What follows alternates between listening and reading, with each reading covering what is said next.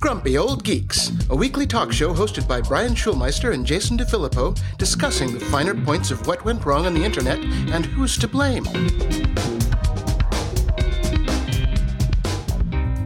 Got a watch yet, Jason? A watch? No, no. I still do not have my Apple Watch because it will not be my Apple Watch because I don't want a fucking Apple Watch. All right, watch this space, dear listeners. No, don't watch the space. No. Okay. Uh good job, Jason. I listened to uh, your Grump on Grump episode with Tim Ferriss, our little special episode 107 that came out on Tuesday. Oh, thank you very much. Can't wait to Uh, hear yours. I enjoyed uh, an awful lot of it. Um, I'm really intrigued in, in how the diet thing is going for you. So maybe you can talk a little bit about that. But the biggest point for me, and I love this one, uh, is when you and Tim both went off on being your gun nuts. And then he actually admitted he thinks it's the less realistic I think being a one man army could be, Yeah, which, there's, which has always been your, your like, got to have the guns in case the shit goes down. Even Tim Ferriss has given up on that. no, no, no, no, no. There's there's a difference here between Mhm. owning guns and having them just in case, and then being like you know having an armory. There's a Mm. big difference between those two. Okay. And I've never said that I, wanted an armory. I'm reasonably sure that that uh, Tim Ferriss was basically stating that even you know having a gun just in case is kind of useless. No, no, no, no, no, no, no, no, no, no. Okay, No, no, no, no, no. There's a all right, just saying. no. Well, you can you can just be saying and go die in a fire because I hate whenever you say just saying. That's just the the worst backhanded comment. Well, It's, that- it's just like saying point. I don't I don't mean to offend you. Well, fuck you. You just did. Mm, just yeah. saying.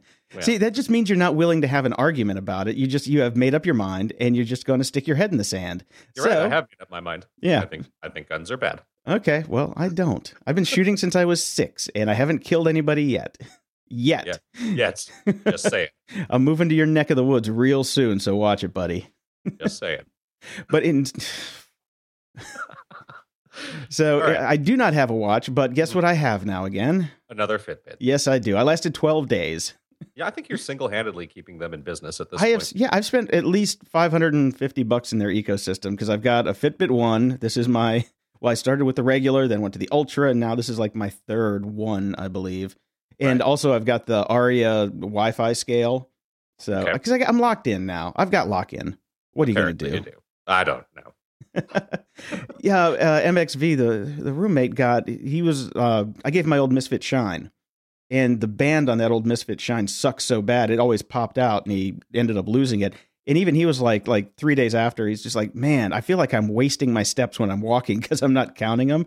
And he Right. went out and got the new Misfit, which is like 30, 32 bucks. Hmm. It's super cheap, does the exact same stuff that the Shine does, and has a band that won't let it fall out. So if you want to get go go on the cheap, check out the new Misfit. Mm, Or just use the Argus app on your phone. I, I got a plus, man. This thing's I can't keep this thing in my pocket all the time. I know. I, I'm I'm actually due for my phone upgrade uh, in two weeks, so I can't wait. I'm not even going to get the plus. I just uh, I've already just seen the six, and it's just a monster. Boy, someday I hope the technology comes around to make these things smaller. you Oh, should wait. you should try it though. You should try the plus because you know what? Everybody I know now that has a six is like, yeah, I should have just gone with the plus. I, no, I've I've uh, a buddy of mine has one. I played around with it. I've gone to the Apple Store. I've I've held them both, and I, I've got an iPad Mini. I don't need one that I can talk on. I tell you what, if you had the plus, you could just sell the mini. Honestly. I know, but uh, I don't want the plus. I just really don't. I, I I like to have my phone on me when I do bike rides, all that sort of stuff. So the smaller, the better, as far as I'm concerned. I might actually buy your razor off you. no. My razor, my razor is mine. Although I told you that razor, like the the radio and it's terrible. Yeah, So I, I have the the one that I bought to get the chip to put in the razor, and I just ended up using that. It's like an like an LG or something like that. But you know, when I travel, I always have my two phones. yeah. Well, you're great, great. I am, I know, I know. But if I lose my iPhone, then I at least have the way to call somebody. You know, That's true. and the battery on it lasts for days. Although the six plus, the battery lasts for days too. What are you going to do? I can't wait for that. My iPhone five is just it lasts about 45 minutes now on a battery. Yeah, everybody's I know is like that. Ugh, unbelievable. Oh well, what are you gonna do? Hey, go crowdfund yourself a new phone. Ah, I love this. You know, we talk about Morrissey quite a bit on this show, which is a little bit strange considering we're a technology show. But uh, you know, Morrissey's practically a luddite, but we like him.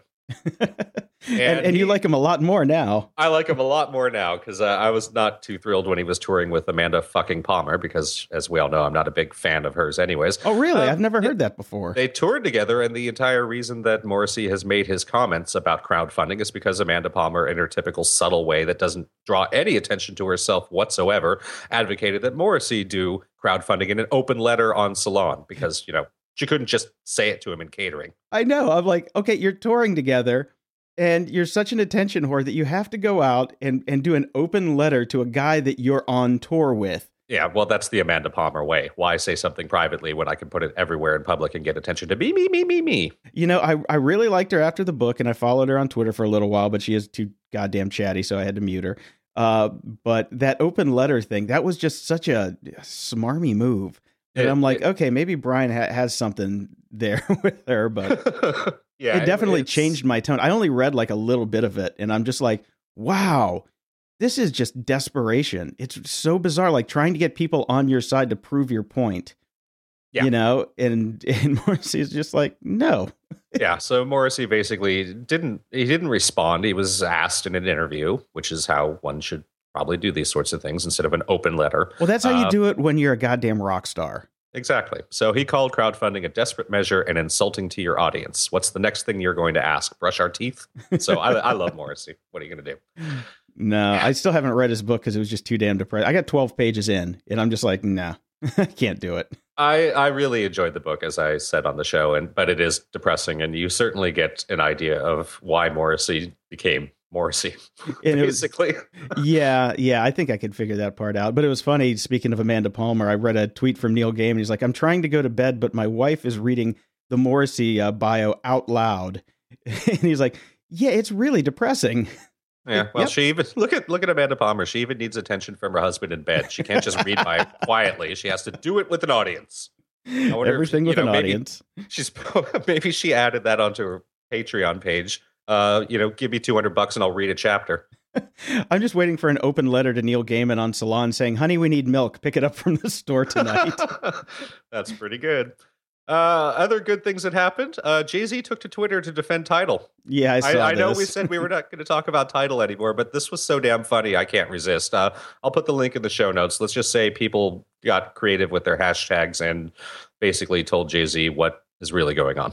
Yeah, the Tidal facts hashtag was pretty funny. I get yeah. got to give it to that. That was good stuff. And uh, again, another example of how maybe Twitter isn't the best way to try to get your message across. Uh, at least when you, yeah, whatever.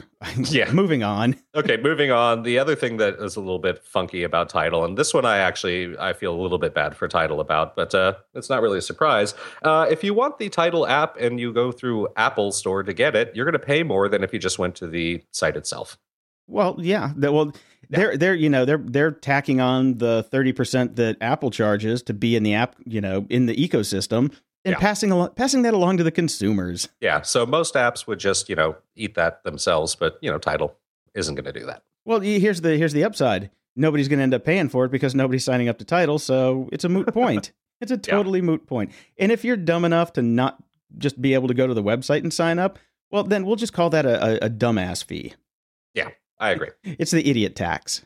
And I wanted to follow up on what we were talking about last week about music and streaming and revenues that you can get from various services. I did finally find the chart that uh, that was in my brain, but I could not find, and I popped it in our show notes for this week. And uh, it's uh, from Digital Music News: how a musician can earn minimum wage in 2015. So he kind of takes that tact on it. I don't really care about the minimum wage numbers. What I am interested in is you can just see the different uh, revenues and how much you have to be streamed on multiple streaming services to make any amount of money whatsoever.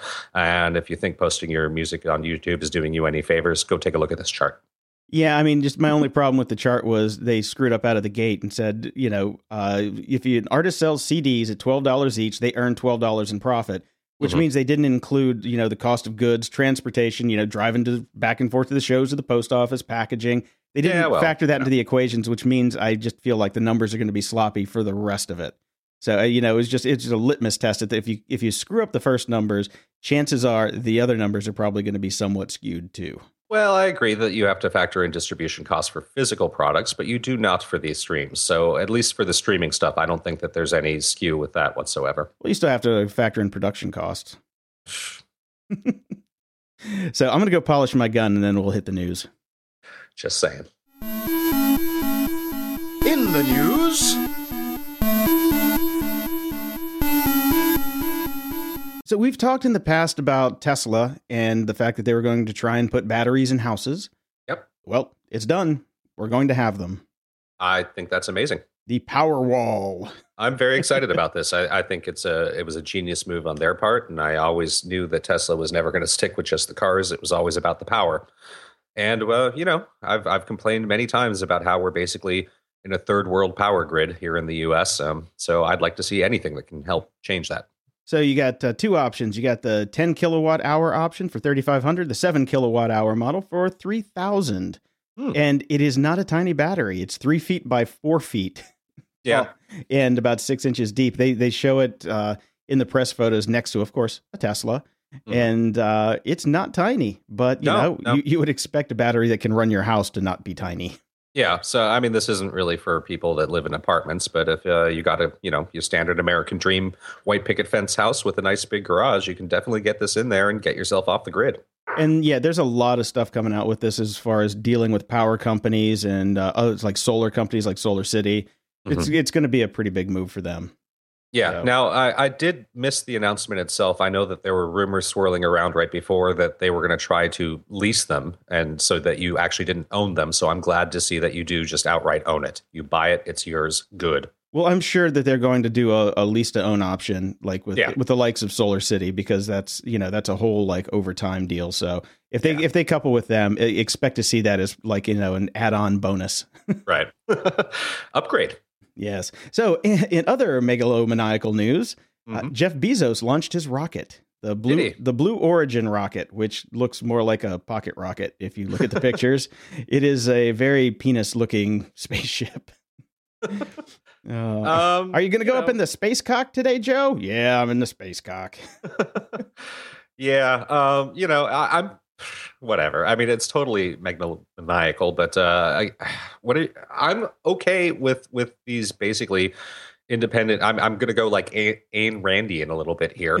Um, if if our government is basically abandoning space programs, uh, I'm okay with people that have shit tons of money doing it. Uh, somebody's got to. This is you know we're human. We're we're supposed to be reaching towards the stars. If it's Amazon guy doing it, fine, because our government certain certainly isn't bothering anymore. Yeah, yeah. I just wonder when you know space Amazon deliveries, like when the when the drone just can't handle it, put it on yes. the space cock. I need it now. Fire it off the rocket immediately. I just kind of wish he would have stuck with you know saving journalism, which was his original thing when he bought the Washington Post. But uh, Washington Post hasn't really gotten that much better. Well, I haven't paid any attention to it because it's the Washington Post, and uh, yeah. so yeah. there you go.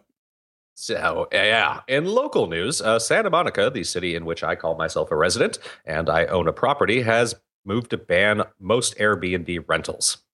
Well, this will be good, I think. I've, if, it, if it forces them into, like, you know, dealing with local municipal regulations, yeah, we'll see. Yeah, yeah no, I, I'm, you know, I'm on the one hand, owning a property here in Santa Monica, there's there's a bit of a hackle that goes up that says it's my damn property. I get to do what I want. But this is my point, and this is why I've not liked Uber and Airbnb and all this economy 2.0 crap, which is uh, you don't get to disrupt the system by just ignoring the regulations and rules.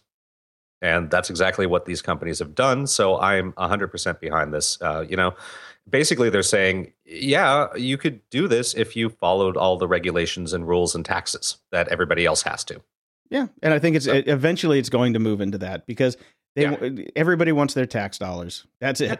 I, I, I bet they don't even give a shit about the regulations. They just want their tax money. You give them their tax money, everybody's happy.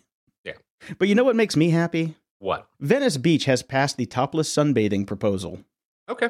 So you know, when when we come down, we might have to shift from Finn McCool's down to like a picnic on the beach. Look, we we've had Go Topless Day in Venice every year since I've lived here, once a year. Um, and obviously, I who cares if women can go topless if they want to. They this is, happens in Europe, and it's always been that way in Europe, and society has not crumbled. So I think we're okay. The problem with this is I have gone down to the Go Topless Day in Venice once or twice, and it's never the people that you wish were topless. of course. And I have been to the beaches of Europe, and it's uh, it is hit or miss. It yes. is definitely hit or miss. Uh, speaking of misses, Marissa Mhm. Mayer uh, missed Yeah. her target and she was docked $13 million off her paycheck. Yeah, I bet that really hurt from the other 42 million she still made. Exactly. 42 million to run Yahoo into the ground. The only way that that company is in business right now is because they own 15% of Alibaba. Yeah. That's it. That's the only reason that, that Yahoo still exists. You and I could run Yahoo better in one hour on Friday. In fact, I think we do on this podcast. I don't know. I, I- when was the last time that you or anybody you know has been at Yahoo?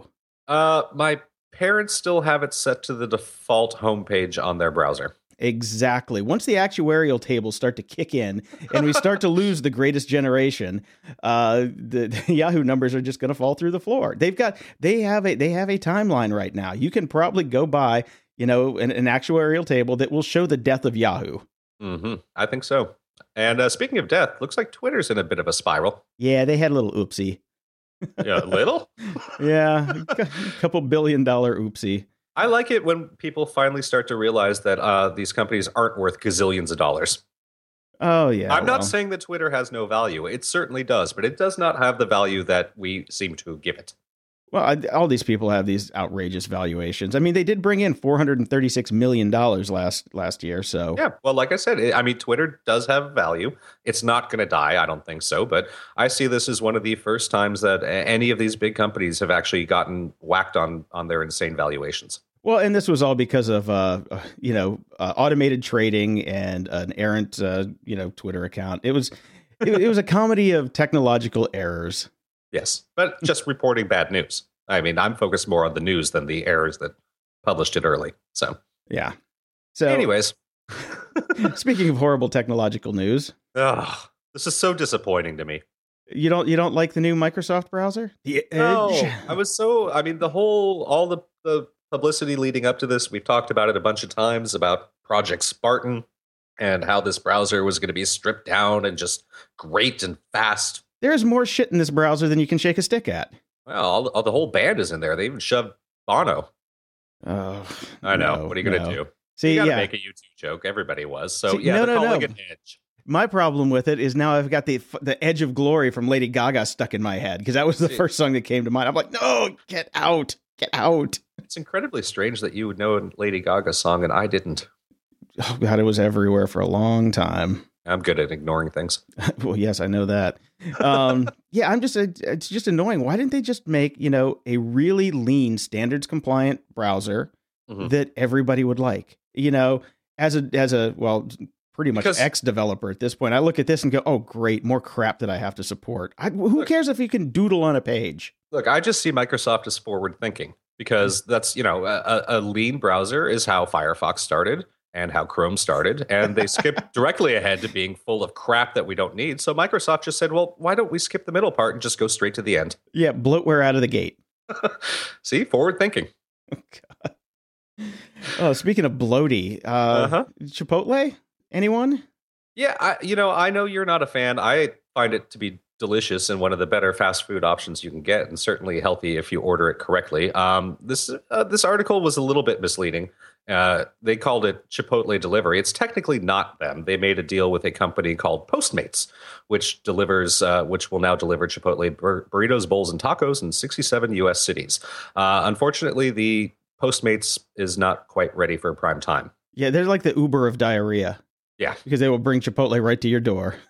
Chipotle is good, and a big part of your buddy Tim Ferriss's uh, s- slow carb diet, I believe. Well, no, I mean, it, yes, the ingredients are there, but whatever Chipotle puts in their food, I mean, from it's from mouth to ass in 30 minutes or less. Uh, this from the guy who loves Del Taco. Oh, well, Del Taco doesn't send me screaming to the border. Okay, Okay, so a Florida man named Robert Heath has filed an age discrimination lawsuit against Google. Yay, I love it. yeah, this is great.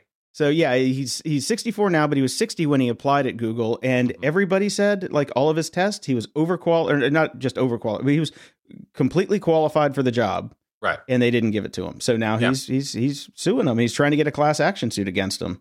Yeah, he was probably interviewed by a 22 year old kid.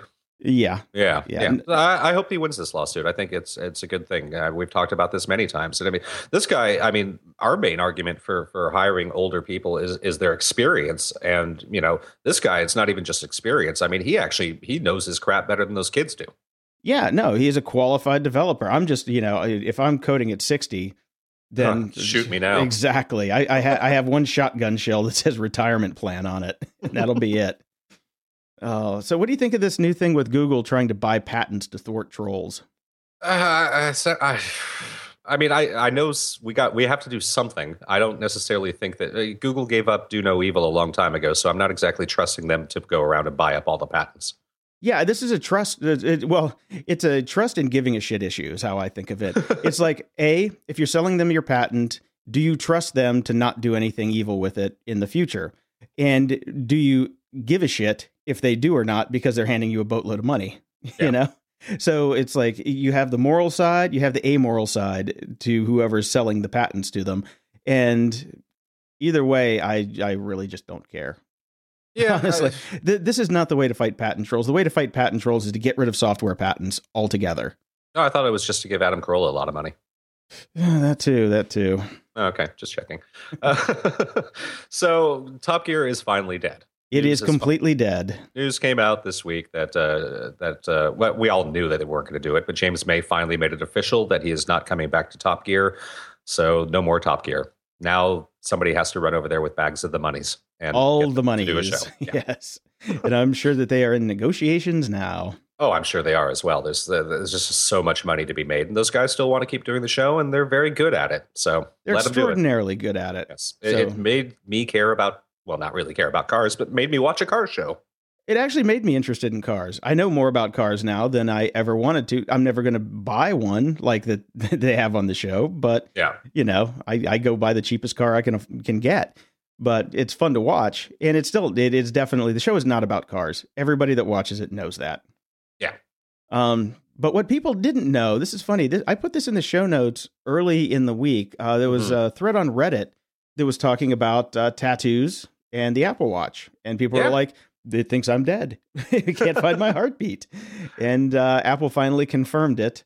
Uh, you know, like a week later. But yeah, Reddit knew it before everybody that uh, if you have certain colored tattoos on your wrist, it will not be able to. Uh, the light that they use to read your blood vessels can't get through the ink, or like it has a reaction to the ink and doesn't respond properly. yeah. So this is uh, uh, not terribly surprising. And what are you going to do? I, I don't. There's, you know, it's a technology thing. It's not. It's not like Apple went out of their way to to screw with people that have tattoos. yeah, yeah, it's just stuff in the ink. You you know, know and so it's also it's a little surprising that absolutely nobody that works for apple has wrist tattoos and and found this out themselves well, this could be why they make you go try it on first. uh-huh You know, there you go yeah. Mhm. So as much as i complain about big data and and it terrifies me and i think it terrifies you as well some big data came out this week uh, that i find incredibly interesting. Uh, they crunched the numbers for spotify and basically have discovered that uh, age 42 which i am rapidly approaching on and you've already passed is basically where we hit a musical midlife crisis and we start to listen to the music that the kids listen to because we're starting to feel old which explains your lady gaga I was going to say this completely explains why I know who Lady Gaga is, and Yes. you don't. Yes. Well, I I listened to the I love the first Lady Gaga album. She lost me after that, and uh, I'm not quite there yet. So I have not hit my musical midlife crisis, and I'm not listening to the music of the kids. Though expect in the next year, uh, me talking about um, Wiz Khalifa or people like that. Well, that see, that's the funny know. thing. Yeah, like pop pop music was not the the music of my teens, but I have been listening to a lot more of the old stuff, like Dead Kennedys and Old Screeching Weasel and stuff like that. So I th- th- they might be onto something here. They might be. Yeah. They basically the study goes on to basically say that uh, age 35 is kind of where you've hit your prime musical taste, where you are listening to the most stuff that you will ever listen to in your entire life. And you're very knowledgeable about music, and then it basically declines. And then around 42, you briefly go back to popular music, and you basically spend a couple months going, "Oh yeah, I'm listening to all this stuff," and then you finally go, "Get off my lawn," and go back to the stuff you liked. Yeah, it's a strange curve that that yeah that It- it- follows. it's interesting um, but again it's we've talked about this many times on the show I, there are no subcultures anymore there is only basically just pop and i wonder how that would skew if things were different if if there were still you know like really strong industrial subcultures, and I was listening to really great music that you know nobody puts out anymore. Yeah, mo- most pop music, I'd rather listen to a cat in a blender than listen to Taylor Swift. But yeah, me too. Oh, what are you going to do? So the Japanese have uh, come up with a kind of a cool little uh, plan. They're they're uh, the Japanese Post Group, IBM, and Apple have partnered to deliver millions of iPads to uh, Japan's senior citizens. With that's great. With yeah, with different different apps to make sure that they're taking their medicine, or if they've fallen and they can't get up, that kind of thing. And I think it's really cool because I think it's besides the the safety aspect of it, I think it's it, it'll help them cognitively to be able to you know use technology. Yeah, because as we know, you you use it or lose it. So if they've got these kinds of things on, you know, they're using digital stuff every day and learning how to use an iPad, I think that will just improve their quality of life. So I do. I, I agree completely, and I think this is a great uh, move. In fact, I mean, I had an idea very similar to this a while back. A, a buddy of mine actually does basically an Uber for older people, so they feel you know safer and they have very very calm drivers who are used to dealing with older people. And I had talked to him at one point about an idea of uh, basically pushing his company a little bit bigger and going around to to retirement homes with things like, you know, iPads and, and teaching them how to use them and setting them up with FaceTime so they can talk to their families and all that sort of stuff. I, I think things like this are great. Uh, and I applaud Japan for being forward thinking. Yeah, and uh, we've got the press release in the show notes, but the the article under it is uh, creating digital assistance for Japan's senior citizens. Uh, read that one because that's mm-hmm. from the guy who designed it. Yeah, like one or one of the lead designers on it. So it, that one is is a worthwhile read for sure. The other one is just you know, yeah, the, the other one's the, press release. It's a press release. um, now we've talked many times about putting your stuff in somebody else's digital yard. Mm-hmm. Well, uh, this was this is actually an article I found on Slate, which I don't know how I got there.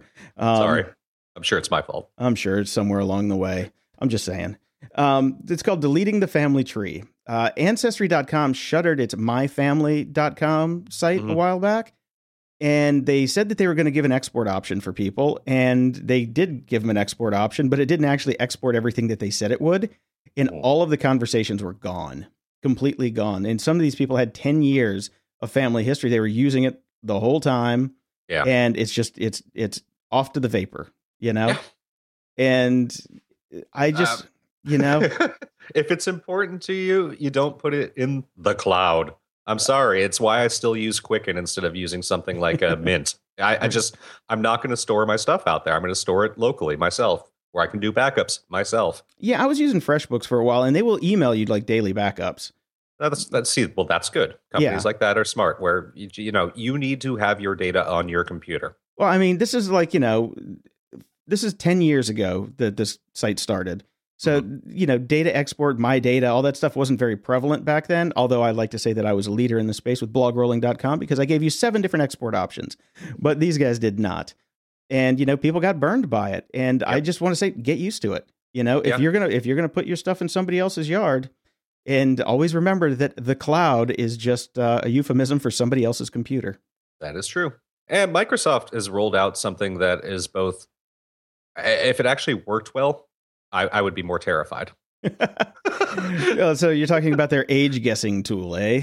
Yes, they're eight. Well, I, the the how how dash old dot net, which is going all over the place today, as people are, are figuring out that, uh, you, you know that they can't guess your age at all. I, I ended up 22, which I thought was flattering. So thank you, Microsoft. Yeah, so I'm a 25 um, year old female. Oh, okay, that makes sense actually. yeah, hence the Lady Gaga. fuck you. I'm just saying. Yeah.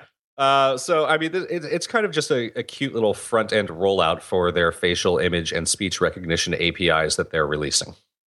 Yeah, gonna, it, it doesn't work very well, but that's the whole point of big data. As it gets more and more data, it will.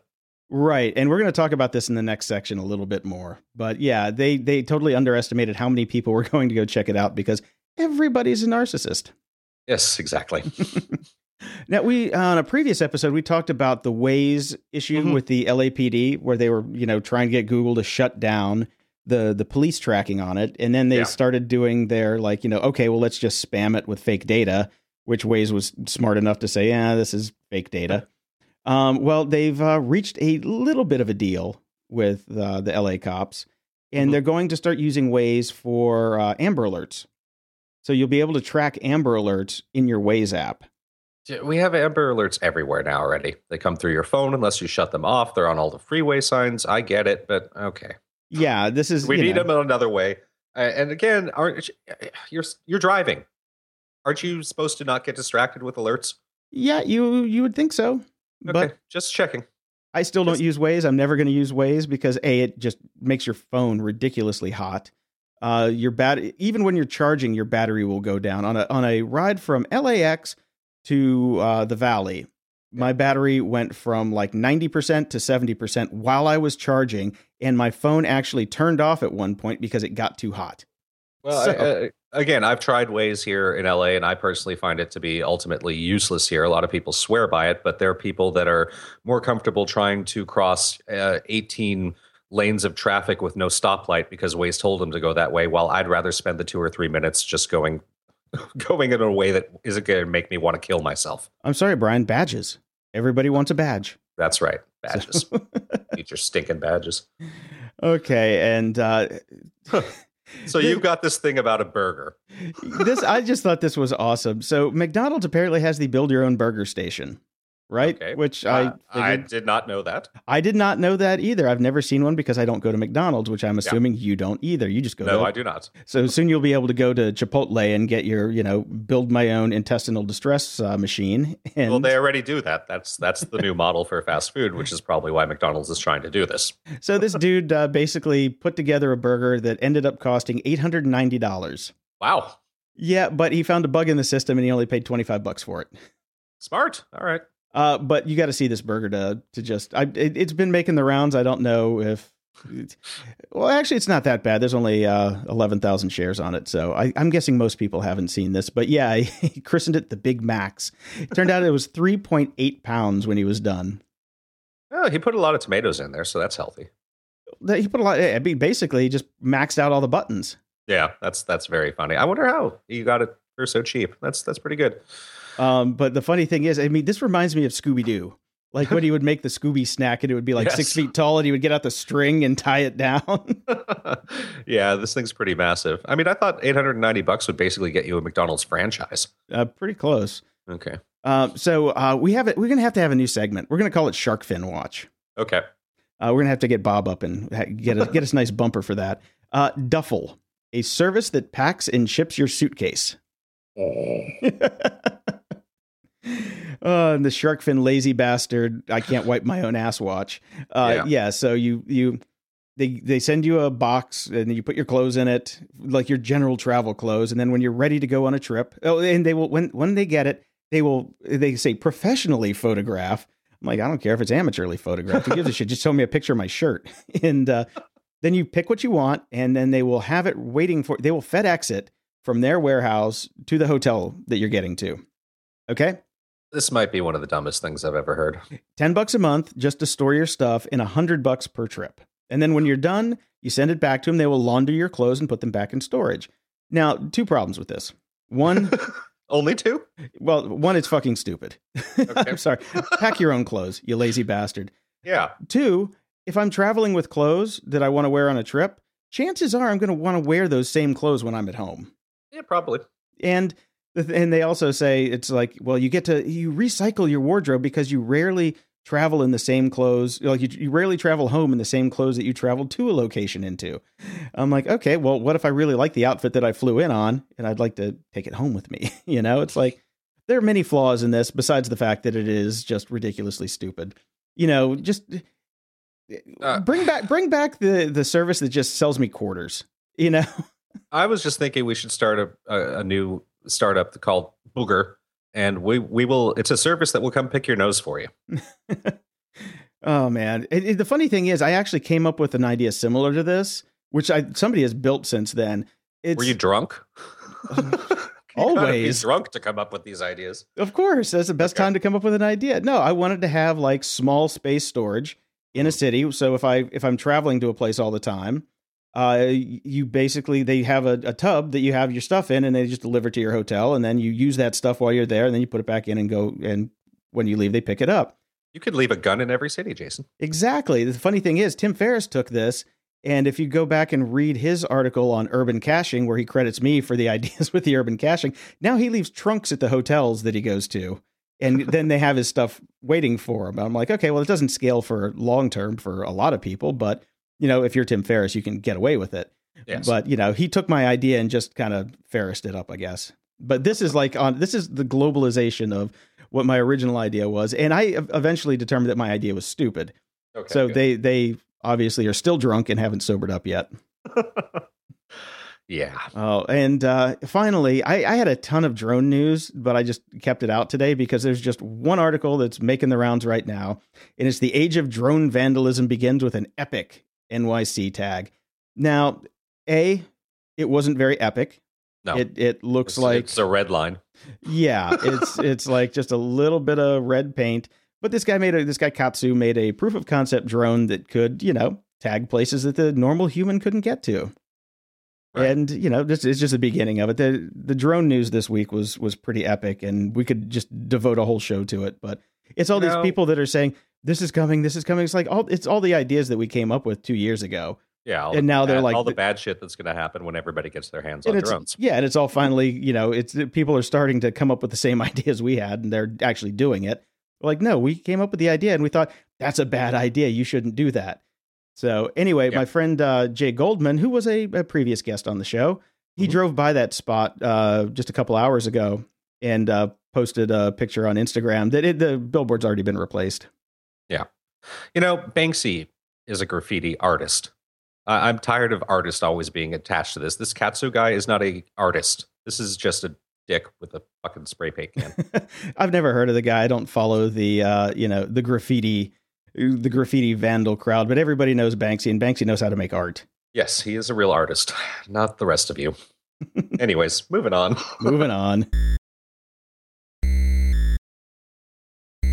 Security? Ha! In news that should be surprising to absolutely no one, uh, we've got the hack of the week, and it's WordPress. It's back.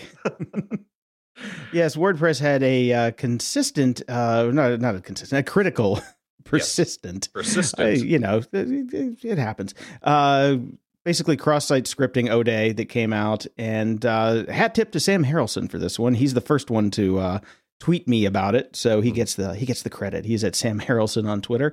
But um, this one was interesting because it was pretty massive. It hit Yeah. the, the the latest version, the 4.2 branch of WordPress, which is like the latest, and uh, it was nasty. But you had to have comments on, and you had to have approved a malicious comment to make it work. Uh, and if you have comments on, you're you just You're kind of stop it anyway. yeah. Um, even if we have comments, we end up end up using a third party like Disqus or something like that because WordPress comments are a terrible, terrible system. yes. Hat tip to WordPress though. It was, I mean, hours and they were Yeah. done. Yeah, you they know? fixed it quick, you know, but that doesn't mean anything if you don't hire someone to keep track of your WordPress site. okay. yeah. Uh, so yeah, ninety percent of the people out there will probably not install this patch for at least six months. And uh, if you're a hacker, go to town. Yeah, go to town because basically cajillions of sites are, are infected at the moment or uh, open for you to, uh, you know, have your merry way. yeah.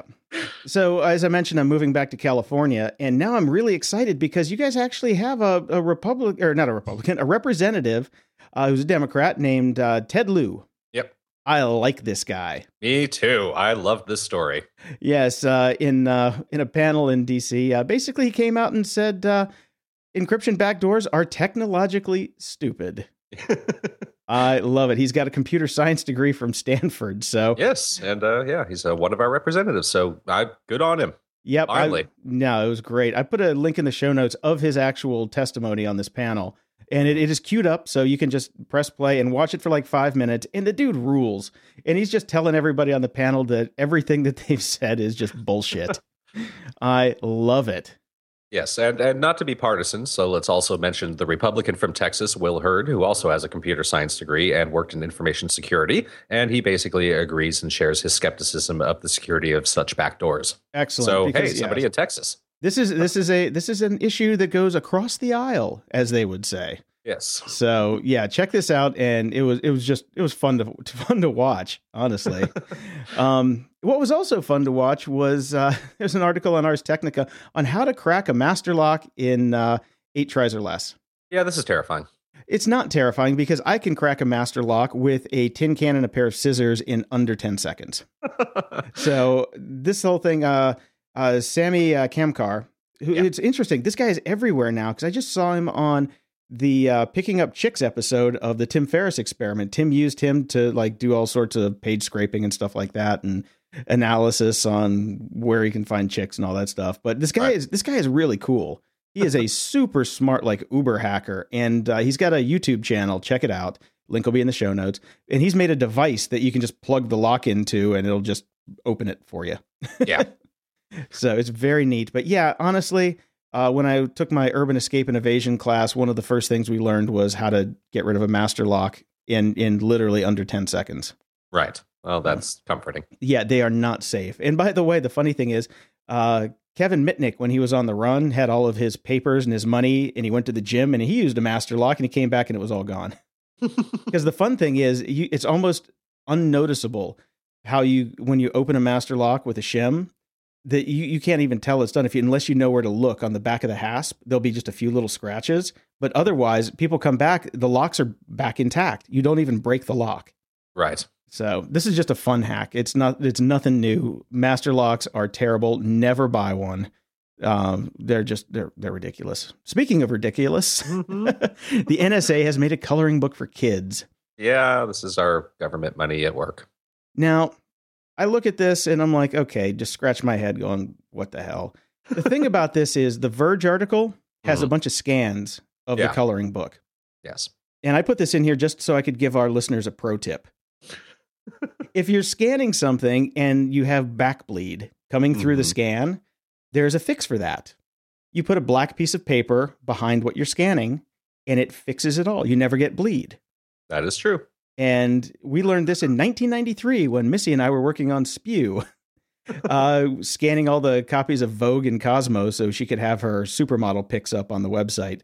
But Yes. yeah, if you're scanning things, put a piece of black paper behind it and you won't look so amateurish when you're on The Verge talking about uh, how the NSA is taking over your children's minds. that would require journalism. Oh, yeah. Well, Yeah. Yeah. I'm just saying, man, I'm trying to drop some knowledge. Tips, Drop some tips and tricks. Yes. So, did you see the Tesla hack? Uh, I did. It was very clever. Yeah. Did you see it in real time? No, I did not. Oh, I was- I was- don't. Uh, you know, you know my thoughts on Twitter. Yes, yes. um, so I was watching in real time, and everybody's like, "Oh, looks like uh, Elon got hacked," and then Tesla got hacked. And the funny thing about this was, uh, simple social engineering hack. Yeah. Simple social engineering hack. Uh, they called up the the first. I think they called the phone company, had them, you know, transfer all the lines. Yeah. Because you can call the phone company and just spoof your caller ID. Mhm. So that's how they got through that, and then had the lines transferred, and then they called Network Solutions. And shame on Tesla for using Network Solutions. That's the most egregious part about this whole thing, I think. And- yeah, we're not fans. No, fuck Network Solutions. They are the devil. And then basically they took over everything because once they got into Network Solutions and changed the you know the email addresses and for everything, it's it's Bob's your uncle. Yeah. So that's that's game over. So yeah, social engineering hacks are still the biggest problem. People are always going to be the problem. Yes, yes, always. Oh, no, actually- weakest link. Actually, not always because Not uh, always. the American Airlines hack was not a people problem. It was a software glitch with a bad map. Yes, apparently on Tuesday night, uh, American Airlines uh, had to ground a few dozen flights, which means hundreds upon hundreds of millions of dollars, actually, which is when it gets very weird. After a software issue with pilot iPads, which prevented planes from taking off. First off, I didn't know pilots had iPads. yes, not sure American how I feel about American. Well, American is the they've got a full fleet of iPads. Yeah. So everybody's got iPads in the in the cockpits. But this was a specific glitch around Mhm. a duplicate of the Ronald Reagan Airport in DC. And so that was it. So it was a subset of flights. It was only 70, I think, total. Mhm. And, you know, the the crazy thing is they're not getting an update till May 8th. That is so, insane. yeah, I mean, it's a map update. Come on, guys. And it's a week. Come on. I mean, WordPress fixed it in a couple hours. Jeez. Uh, when WordPress is doing better than you. Yeah, and they don't even get paid. Well, I guess they do get paid, but the, it's open source, man. Uh, they're developers, uh, whatever. Yeah. I can go on forever. Um, but anyway, yeah, the fact that it's going to take you know that long to fix a map problem. Yeah, that seems a little crazy. Yeah, well, that's what you get when you fly I bet they- American. Well, and I also bet they don't keep the developers on staff, and so they're outsourcing it. So, Well, yeah, yeah, yeah. It's a, th- it's a that's the thing. It's a third party app. Yeah. But with this much press, I would think they would have guys working around the clock to fix this. Yeah, you know? think uh, stranger things have happened. Stranger things have happened. You know what? It would really be strange if people that we tell to use 1Password actually used 1Password. That's never going to happen. Come it's on. never going to happen. But there's a really cool uh, article on the AgileBits website. AgileBits is the company that makes 1Password. It's called uh, 1Password Find My Stuff How to Not Lose Anything Ever Again. All right. This is a clever hack using 1Password. It's kind of tedious and probably never going to be implemented by most people. Yeah. But what came out of the comments was the the uh, readers of the post were like giving AgileBits tips, and they're like, "Hey, actually, that's a pretty good idea." So we might actually see some of the things for tracking physical objects inside of 1Password actually show up.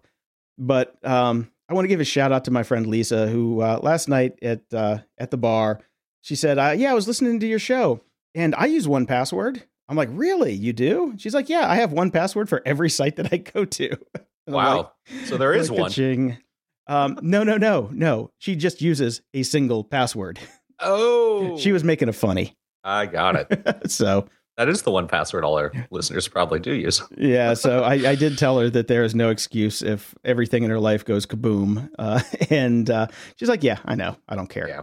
That, that was the thing. She just didn't care.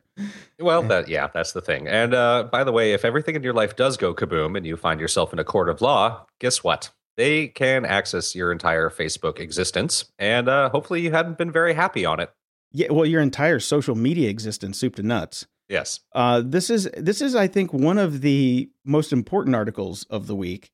Yeah. Uh, it didn't. Unfortunately, it is a Slate article. Just saying. Oh yeah. Well, Um, but yeah, people who were uh, claiming damages for you know like light or uh, was it uh, emotional distress, repeated injury, uh, nightmares and sleep sleep deprivation, loss of enjoyment of life. Is That's the, big one. Loss of enjoyment of life, which is the strangest thing I've ever heard. Yeah. Loss of enjoyment of life. And it's like, does that mean your entire life? Does just that mean part of your life? Does that mean just getting up and shuffling to the bathroom in the morning that sucks or whatever? Well, in the article, one judge has specifically devi- de- defined it as the loss of watching one's children grow, participating in recreational activities, and drinking in the many other pleasures that life has to offer. so basically, that just means you're dead. Pretty much, yeah. um, yeah. So they're using these people's, you know, Facebook posts against them. Yeah. To not pay out. And I, I, Uh, this is a double edged sword. it's And- completely, yeah. This is why I found this article to be absolutely fascinating, and I think everybody should read it. Uh, it's it's really good. It, it is talking more from the point of people who are basically being told that no, you know, obviously you have not suffered anything because look, there's pictures of you smiling on your Facebook. Uh, but I see the the flip end of the coin, which is you know this is a great way to stop people that are basically gaming the system. Um, you know, for things like workman's comp. You know, we're we're basically paying them, and we know this is happening. Uh, you used to have to have private investigators to follow them and, and things like that, but now you can just go to their Facebook page and see. Well, you're obviously able to work because there you are jet skiing. Yeah, well, you, there are different there are different aspects to this. Like Yes. you know, if you're dealing with somebody who's dealing with um, sexual abuse, which is what Mhm. the article starts off with, Yeah. it's like okay, yeah, they can be happy sometimes, but generally they're probably dealing with you know psychiatrists and therapists and all this other stuff. So they want to post the few times that they're happy. Well, and, and people just do anyways. That's the that's the bias of social media, and we've talked about that hundreds of times. People in general, except you know, except unless they're you and I, don't post the negative things that happen to them or the things that they're angry about. Everybody presents their best version of themselves online. That's human nature, and that's what anybody would do, no matter what has happened to them. Yeah, definitely. Yeah, when you're coming to the workman's comp thing, I understand looking at pictures for that, but for the most part, I mean, if you're stupid enough to go get a get an uh, a settlement because your back is out and you're on workman's comp, and then you go golf and take a picture of you golfing, then we get back to the idiot tax on that one. You deserve whatever you get. But I mean, my mom has she's she was on workman's comp for years and on disability, And we had a private investigator outside the house for two weeks taking pictures through the windows, this whole nine yards. And she's legitimately on disability and can't work. Yeah. And it's, you know, I understand them trying to, you know, not pay out because everybody's after, you know, they're out for themselves. Eh, But that's the whole thing. Everybody's got to be out for themselves. That's why they have that, and people steal and eh, whatever. Um, but it, it a- spiral there, Jason. Oh, spiral. completely, completely. But it, I mean, it's a huge invasion of privacy when you have these these investigators outside of your house all the time. We ended up just going out and like taking them, you know, coffee and lemonade, and we're just like, you know, uh, in some at the beginning they would drive off and pretend that you know they were just looking for directions, and then finally we snuck up on them and we're like, dude, you don't have to run every time. We know you're here. It's okay. and then they, like two days later, they never came back. yeah, well, I mean, now the same thing is happening online. It's you know we're we're being stalked, and uh, it, it, we've always talked about if you post something on social media, well, you're an idiot because it's public, no matter what you say. But now we're starting to see this being used in law, and I, I don't know how I feel about it. It's weird. Um, yeah, like I said, it, it is. It, well, it's definitely a double edged sword, and people who think that their posts are private, they can be subpoenaed for them, and they Yeah. have to give them up. And yeah, that's I don't why, think that most people understand that. I, you do need to to get that that anything that you post, anything online, you can be subpoenaed and you have to turn it over. Yeah, no choice. Yeah. or you can just get a contempt of court and go sit in a jail cell. Uh, but anyway, yeah, this is this is going to be playing out over the next, you know, ten years. For the rest Um, of our lives. Yeah, probably. Yeah. So yeah, but it's a really good read, even even though it's on Slate. I definitely recommend checking it out. So good find, Brian. Oh, thank you very much. At the library. Ooh, and, I managed to mostly read an entire book that isn't about Dune. Oh my goodness, the spice did not flow. The spice did not flow this week, and unfortunately, uh, my brain didn't flow very quickly either. I wasn't able to entirely finish it, but I'm about three quarters of the way in. Uh, this is the new book by Ian Tregillis, who we've talked about a couple times on on this big show here. It's called The Mechanical, and it's book one of a proposed series called The Alchemy Wars, and um it is very, very good and very interesting. And it- he's really, really good at the speculative uh, past fiction. Yeah, Uh, yeah. He, he's yeah. the one that does like the demons and Nazis kind of thing, right? Yeah, yeah. That first Okay. series that I read by him that I really loved was The Demons and Nazis. And uh, this one goes back a little bit further and imagines that basically alchemy worked. And uh, somebody back in like 1600s, uh, some Dutch guy, basically invented robots. Oh, And they took over the entire world. And basically we have them as slaves now. okay. And uh, France went over to the New World to kind of get away from it and are fighting the good fight against them. It's uh, it's really interesting. I'm loving it so far. So uh, he's he's just becoming quickly one of my favorite writers. I'm gonna have to check out some of his books. I really think that you should go back and read the uh, the Nazi ones. I, I can't remember what they were called offhand, but they were fantastic. So Well, I will search our show yeah. notes and go find Yes. them for sure. uh, because our show notes are searchable at grumpyoldgeeks.com. If you want to find any of the old links we talk about, just go search. yes, search away. Um, speaking of search, I am Mhm. searching inside myself. Oh boy. I am reading Search Inside Yourself The Unexpected Path to Achieving Success, Happiness, and World Peace Mm, by uh, Chade Meng Tan. okay. I think they just call him Meng at, Right. at, at the Googleplex. So what this is is I found this from a Business Insider article on uh, here's what Google teaches employees in its Search Inside Yourself course. All right. And it, it the article intrigued me enough where I went and got the book and I'm almost done with it. And it's it's kind of a well written book on uh, meditation, mindfulness, and Mhm. compassion. Yeah. Because it's it's doesn't take itself too seriously. It's tongue in cheek. He makes pretty funny jokes every now and again. Some of his jokes are just terrible, but um, for the most part, there's actually some really good advice in the book if you're you know thinking more about meditation and mindfulness and emotional control and things like that. I was surprised that I actually liked this book. I might have to read this because I am continuing my ongoing struggle with with meditation and mindfulness. And you know, I dip in and use good friend of the show's uh, the Buddhify Two app a lot, and then it goes away for months at a time, and then I start to realize I'm getting really pissy, and I get back to it. So maybe this is a good read for me. Yeah, you know what I do now? Um, basically, I put it in my calendar. My I have Todoist that I use all my stuff through, um, and I have a recurring thing. I every day I have one hour of no computer, and I also have 20 minutes of meditation just filtered into my day every day.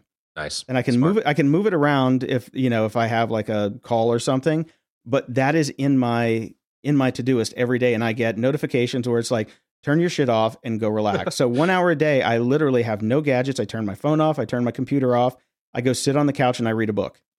And Nice. it's really nice or I go for a walk. You know, do Right. something, but if I go for a walk, I leave my phone at home. I just it, there's just I have an hour every day now of no gadgets.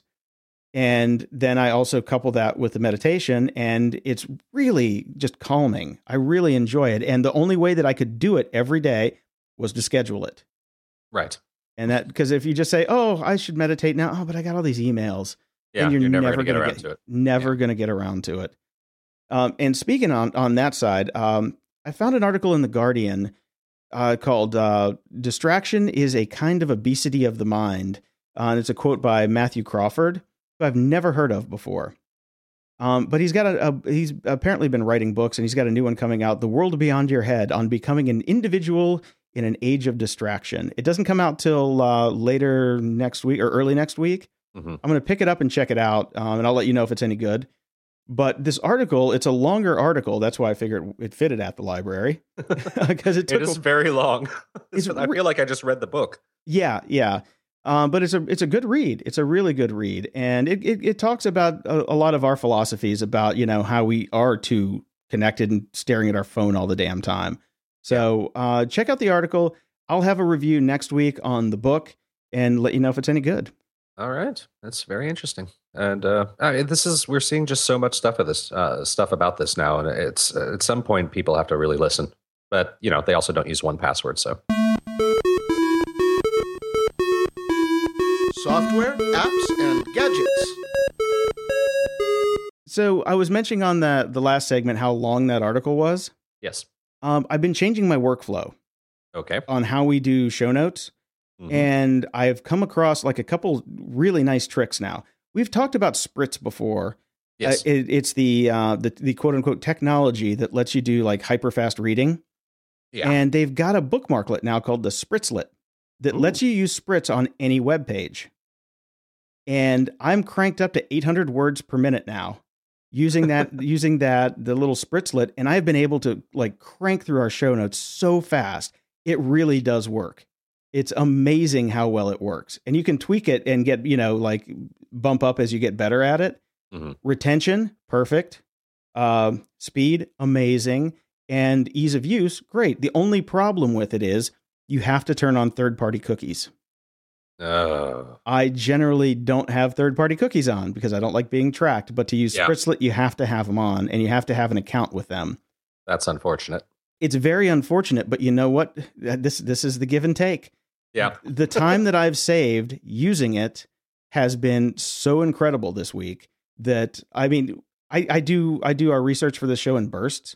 Yeah. So I turn off third party cookies when I'm not in research mode. So I'm not Yeah. getting tracked all the time. I'm I'm only going through the articles that I've picked out. And how I'm doing that now, you're only It's- getting tracked on all the crazy ass security shit we're looking up. That's great. exactly. exactly but for the most part i don't get you know the um the advertisements that do the follow on Yeah. so if i search for something poop related for listening when i'm listening to the morning dump uh podcast i don't get those all over the web for me anymore but anyway i use Reeder 2 for ios and mac Yeah. and it syncs using uh i forget which account because since feedburner's gone i'm using a different service i can't remember what it was like feedly maybe Right. so it, it it syncs between my phone, my iPad, and my computer, and that's how I go through like the two thousand articles a week. And what I'm doing now, because I used to like put them to pinboard and then drag them over. All I do now is if I see something that looks interesting, I star it, and then just move on. I can go through uh, like you know tons of articles that way, and then I'll batch it by going through and picking the stuff that I've starred, opening it up, reading it in Spritzlet, and then figuring out if it's worth adding to the show. That has cut off probably half the time. So probably five hours of my week now is given back to me just because of that workflow. So Reeder is great, Spritzlet is great. And it's like just that simple change in the workflow instead of going to pinboard, bringing it back, moving shit around, Mhm. saves so much time. So I definitely recommend if you like to read a lot, get Spritzlet, give it a try. And if you if you still stick with RSS, like some of us old fogies, check out Reeder. It's a really nice uh, RSS app that has you know the cross platform compatibility, which syncs really well. Right. So I'm just saying, give it a try. I still use Instapaper. You know, I was doing that too, but and I was I really liked it. I have an Instapaper premium account because I wanted to try out their speed reading stuff. Mhm. It is far inferior to Right. to Spritz to Spritz because Spritz does that thing where it, you know it highlights one character in red and Yeah. it shifts it, and it really does help comprehension and retention. Because uh, the speed reading in Instapaper is just they're just spraying the words at you really fast, Right. and it does work, but not nearly as well. Okay. Uh, I'm just saying, if you want to try it, try it. But for me, I- it, it has I will. worked really well. I'll give it a shot, although the cookies thing bothers me. Yeah, it, it bothered me a little bit, but man, saving five hours a week, Right. I like that more. I, I- I'll trade my my my advertising soul for a little bit for that. Yes, we all trade our privacy. so we were talking about the Tim Ferriss episode before. Yes. And on that show, he talks about his Precision Xtra blood glucose monitoring system that he uses to measure his ketones because he's on a ketogenic diet. Yes. I have bought one. okay. I am now on the ketogenic diet. Right. except for when I went to sushi with my family on Sunday because I never get to see them and I would rather not be like a vegan and uh, eat with everybody else. So that's the pain in the ass factor. And isn't, uh, isn't the diet basically meat and vegetables? it's fat. You get Right. 80% of your calories from fat. So my morning Okay. routine now is I make my pu'er tea with the ginger and turmeric and each cup has a tablespoon of coconut oil in it. Right. And for lunch, it's like, okay, I'll just have a spoonful of butter. And, um, yeah, it's a lot of fat, heavy cream, and I'll have like a cup of vegetables, uh, steamed vegetables like broccoli and cauliflower, Mhm. a, a cup of that, and then some meat. That's about it. Uh, it's it's it's mind-bogglingly monotonous and boring. Right. But um, six, I'm down six pounds in seven days. Well, there you go. I'm sleeping like a baby. Um, and the one thing he did talk about on the show is when he got to a 2.7 uh, millimolar concentration of ketones, he became cunty. I can completely, I can completely say that that is true. I was at that yesterday morning and I woke up and I just wanted to go find somebody and rip their head off for no reason. You just Right. get, you get, you get super grumpy. It is the super grumpy diet. So This that, does not sound good for me. that should be the official diet of grumpy old geeks is a ketogenic diet. But this little gadget is so cool. I, you know, I was really worried about pricking the finger, so, but I've got the device that comes with the glucose monitor, and it doesn't hurt. Yeah. it's not bad. Um, I mean, if if you can't take a little prick in the finger, then you're just such a pussy. Don't even bother with it. Um, and the numbers are fun to track. I've never tracked my blood uh, glucose before Mhm. And I'm, I hover around like between 110 and 70. I'm like in that range, which is pretty good. You know, Okay. I'm not I'm not pre-diabetic or diabetic, so that's good. And all in all, it's been a great great experience. And this so this gadget is really cool. It's fun, except you have to you know draw blood every day. Yes, and then eat butter. well, how is that wrong? And the one the one tip is on on uh, the interview he said that most bacon has sugar in it. Mhm. It does. I going to the grocery store, all of all of the mainstream bacons are cured with sugar. Yeah. But you if you just check, I found one brand that is just as tasty and it does not use sugar in the curing process. So I can eat as much bacon as I want. Except Nice. you don't want to go over too much protein and it kicks you out. Whatever. Anyway. So check it out. Listen to the show if you want the details. You should definitely check out the show. That is at uh, grumpyoldgeeks.com slash 107. Mhm. Um, so I got, I got two gadgets this week. Okay. Besides that, I got a Blackmagic Ultra Studio mini recorder. All right. When I got the Mac, like, you know, the, the modern Macs don't have any kind of video in. They've got video out. They've all got like HDMI ports, but getting video in is a black art. So it, almost like black magic. And Uh, I originally got this $300 video audio converter from them and it, it was shit. It did not work. And I had to send it back. And I didn't want another one because once I got it, I'm like, this is kind of crappy. But I then I found the Blackmagic Ultra Studio Mini Recorder, which all it is is it's got two inputs. Mhm. One of them is HDMI, and the other is um, I can't remember. It's like a coax, uh, like a professional coax type of thing, and it's just got Thunderbolt out. It's Nice. powered by the Thunderbolt, and I hooked it up to my uh, Nikon D7100, set it down, installed the software, and then pulled up Skype, checked the video input. Perfect. So now I've got like, you know, DSLR quality video input into my Mac. And any any HDMI source will work. 139 bucks. That's cheap. It's super cheap. The thing is built like a tank. Um, so I'm not worried about it breaking. The other thing they gave me was just cheap plastic. So if you're trying to get video into your Mac, this thing is great. Okay. It, but it's got to be a Mac. It's Thunderbolt. Right. Um, but yeah, because I, I did research for work because we have to do like webinars and stuff, and we needed something to get DSLR quality video into the Mac, and this is it. It's perfect. Highly recommend it. Very cool. The other thing I got was I got the Zoom H6 because Okay. we talked on the show before. I got the Zoom H4n, which you saw because I brought to the pub and you gave me shit for recording our conversations, and yes. um, which I, I deleted. You know, I'm a, I'm a, I'm a good co-host. but the Zoom H4n didn't work with the mics that I had that well because it wasn't like very very good with gain. The interface was just really confusing and whatever. And they had new models, so I'm selling my Zoom H4n and then I just bought the H6. It's twice as much money, but it's got four XLR inputs, a color screen, and it powers on immediately. Individual gain knobs. It's awesome. I used it last night to record my buddy Tommy at, at his show. Mm-hmm. Perfect. It was these- so nice. These have mics built into them as well, right? It, well, this one, the the H4n has mounted mics on it, two mics on the top. Yeah. The H6n has a module system, so you can hmm. actually swap out the mics, and the base unit comes with two mics. Two- Right. it, it comes with a a bidirectional mic, like the one that's on the H4n, and it also comes with an omnidirectional mic. Okay. So- Interesting. I might actually buy the old one off you. Uh, you better hurry up because I got a, a couple people lined up for it. So if you Oh, want it, could- if you want it, PayPal me. Okay. Because I've got a, I've, I've, if I'm going to record my Grump on Grumps, they're most likely going to be in person. And this is, seems like an easy way to do it. Yeah, I mean it's a great device as long as you have the right mics. Um, it doesn't. It, it's only XLR mics, so Yep. be be forewarned.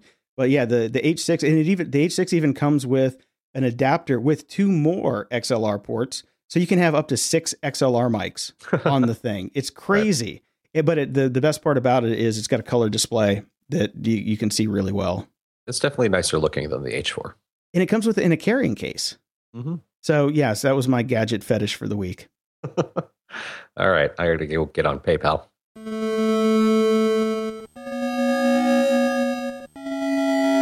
Media Candy. I finally caught up with some movies and I watched The Theory of Everything, which is the uh, story about Stephen Hawking. You know, I've got it. I haven't watched it yet. What did you think? Uh, I thought there the acting was unbelievable. There's there's absolutely no doubt that he should have won the Oscar for that. Um, it's a great story, but it is just a love story. I was a little disappointed that they didn't get in so much to his career and his work. Uh, they they kind of skipped over a lot of that and focused just on the love story. Uh, did So- you did you see the Imitation Game? I have not. That's next. Oh, okay. Because I've got that loaded up. yeah, because that was the other way around. so yeah, I think I, I will probably enjoy that more. But uh, the acting was absolutely phenomenal. And if you know nothing about, uh, you know, how his career started and all of that, it's definitely worth it uh, because you do get a lot of that. But uh, again, I was I, I wanted a bit more science and a little less love. yeah, well, that's you. You That is- you hate you hate when the nerd gets the girl. you know. Yeah, well, he's never just a nerd. He's always a, a dashing nerd that once you throw on the leather jacket looks amazing. yeah. Okay. I'll check it Anyways, out. for it was no, but even my wife, who who is a big fan of the lovey-dovey stuff, was like, I wanted a bit more about Stephen Hawking. interesting. Okay. Well, that that that saddens me, but eh, is, is what it is. It is what it is. Uh, so I finished up the fall. The Mm-hmm. you know the British procedural with Gillian Anderson. Yes. I finished both seasons. Loved it. Oh, okay. The only problem I have with it is she's not really too uh, in a hurry to go uh, catch the serial killer slash kidnapper. um, she could have picked up the pace a little, I think. But for the most part, I really, really enjoyed it. And if uh, if you got some time, I recommend checking it out. If you like, if you like, you know, murder procedurals, especially British ones with Gillian Anderson, right up your alley. Right up your alley. Yeah. Okay. I will. Uh, I definitely have to check that out because I, I'm a big fan of her, and uh, you say the show's good, so I'm I'm on it. On it. Damn it. Uh, speaking of on it, Blur have put out their first album in 20 some odd years of new material called The Magic Whip. It is uh, not bad. Yeah, I listened to it this morning. I was like, eh, it's okay. I was, the, the whole promotional bit for it was really getting me. I love the first single. That is a rockin' great song. Uh, and I love, you know, I love anything that's Japanese, and they went with the whole Japanese artwork and design for everything, including the videos. So that's all been fantastic. But then when I actually listened to the entire album, he does what he always did to me at the end of when Blur was finally finishing up and what he's done with a lot of his solo stuff, which is just too many dirgy, slow ballads that go nowhere. I want some rockin' songs, damn it. Yeah, I didn't get any rockin' songs out of it. I kind of, I we had to do the show, so I turned it off. Yeah, But it was, this- it was, it was meh. Okay. There's, there's a couple good tracks on it, but uh, that's about all you can really expect, uh, which is a little bit of a disappointment. But hey, it's better than nothing. Uh, well, speaking of rockin' songs, M- Mhm. Milli Vanilli, That's they're coming back. what I that's what I think of when I think of rockin' songs. Uh, they're doing a new album, which is Fabrice, the surviving member, and with the guy who did all of the the vocals for the The original vocals, Yeah. that that is clever. Isn't that not fucking clever? I was amazed when I heard this. Uh, I haven't talked to Fabrice in a couple years. He moved back to Germany, and we kind of lost touch. But um, I do have a bootleg copy of "Blame It on the Rain" that he gave me, where he sang, and it was really good. So, um, you know, I'm I've apparently passed the curve uh, before I before I hit the the second slope. Uh, I'm actually looking forward to this. I think it'll be fun. Oh yeah, you'll have to report on that for me because I, I will not be listening. I know. I mean, never in a million years would I think I'd be friends with the guy from Milli Vanilli, but it But just you are. circumstance happened, and he's such a sweetheart. I mean, I've got nothing bad to say about him. Um, but you know, the one thing I do might have might have something bad to say is Netflix is adapting Dr. Seuss's Green Eggs and Ham into a 13 episode animated series. Oh my god, an episode per page. So, if you don't know the story of Green Eggs and Ham, Green Eggs and Ham was a bet that I forget who the other uh, person that made the bet was, but they they bet Ted Geisel, which is Dr. Seuss's real name, that he could not write a book in 50 words or less, Yes. and out came Green Eggs and Ham. um, and yeah, 50 words or less for 13 episodes. I think they're probably going to have to break the mold. Yeah, that's a little ridiculous. So I'm going to get more details on this tonight. I'm going to go have dinner with my dad. My dad is also the director of the Dr. Seuss Gallery in uh, Chicago's Water Tower Place. So if this se- if this series does well, I'm hoping Yes. more people will buy Dr. Seuss art so he can retire sooner and come join me in California. So fingers crossed for Netflix not screwing it up. But anyway, if you are in Chicago, please go to Water Tower Place on the second floor, right across the hall from the Lego store and American Girl, and be sure to tell them Grumpy Old Geeks sent you. You won't get any kind of discount, but it'll be a trip for my dad to know that we're sending him business. That would be cool. And it's a it's a great store, a great store. And I love the Dr. Seuss stuff. You know that. I've got uh, I've got artwork hanging on my wall as well. Oh, now I know what to get you for Christmas. Yes, you can definitely do that. Moron of the week. I don't even know what to say about this one. Um, a new study from the Stanford University School of Medicine has discovered that basically thinking helps fuel the growth of deadly brain tumors. Um, okay, well, if you don't know what to say about it, it's probably not good for a talk show. But I'm just saying, uh, you should uh, think about it some more. But if you have a brain tumor, that might be bad for you. But the thing is, I don't want to die. it just goes to show you that the entire world is basically stacked against smart people.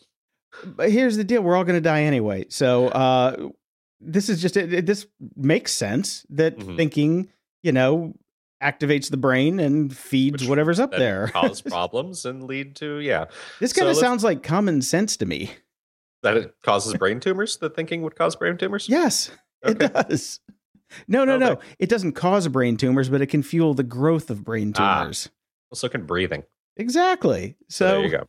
this is, it's a bizarre one. So there's a guy that is in no danger of getting a brain tumor, and I obviously didn't read the article about Facebook earlier involving uh, how you can uh, be used in a court of law. A criminal got arrested after liking his own mugshot on Facebook. Oh my Levi god. Charles, a 23-year-old white male, uh, apparently the Great Falls Cascade County Crime Stoppers organization puts up photos of people, uh, their mugshots, and uh, he then proceeded to like it on Facebook, and then the police were able to go find him. oh my god. Well, maybe his brain tumor has uh, already metastasized because uh, yeah, he's on he's on for forgery, uh, quote unquote common scheme. Uh, Mhm. Yeah, but uh, Jesus Christ, you dumb shit. And you look at him, and he's You can tell that this guy is not going to uh, have a movie made about his his genius. no, no, and that's why we call the segment "Moron of the Week."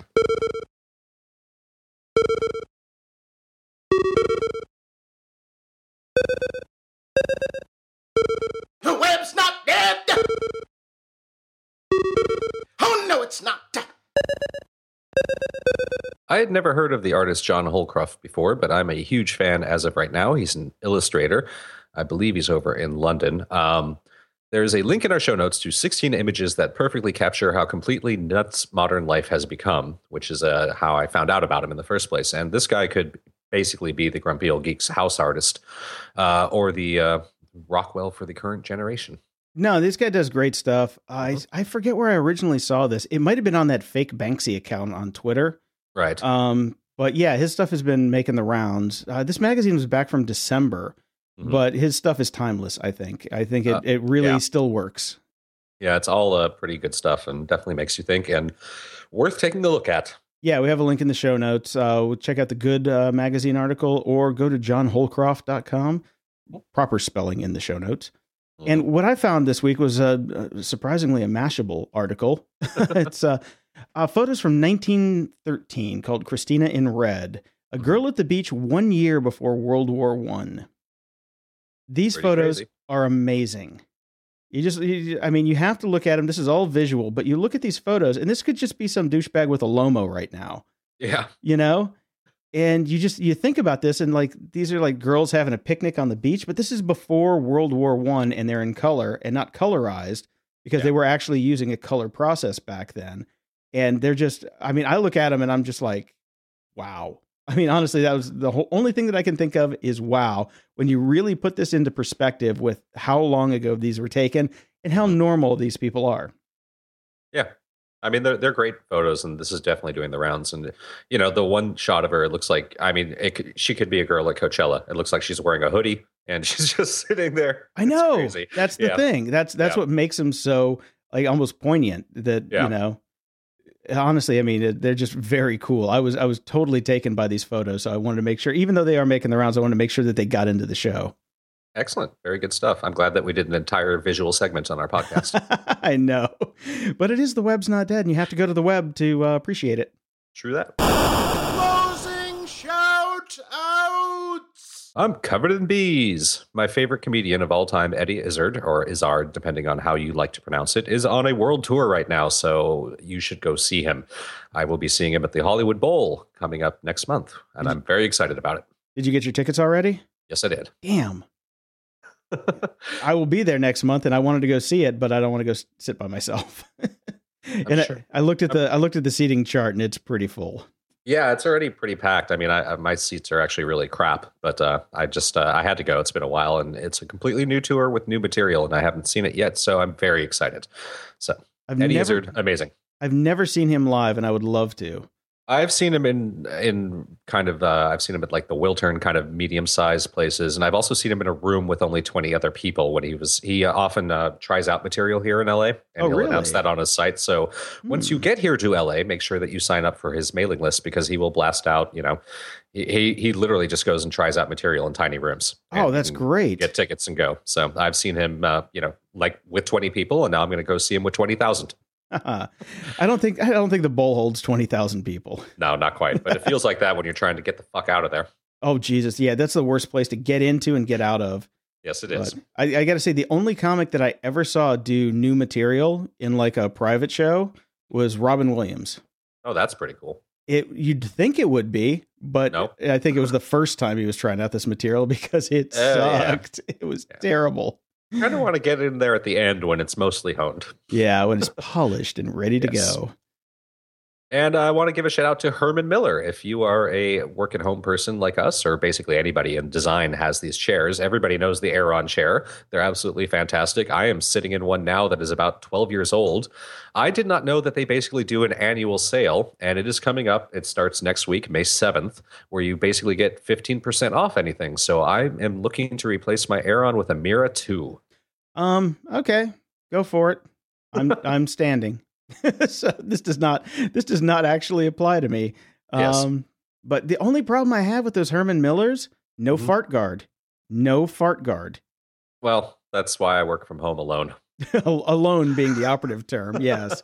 But when those things were in like a boardroom and you're sitting in a room with like 12 other dudes who just went to Chipotle for lunch, it can be a little stifling, is all I'm saying. Or not stifling, as the case may be. Oh man. Ah, and I never I never found the Aerons that comfortable.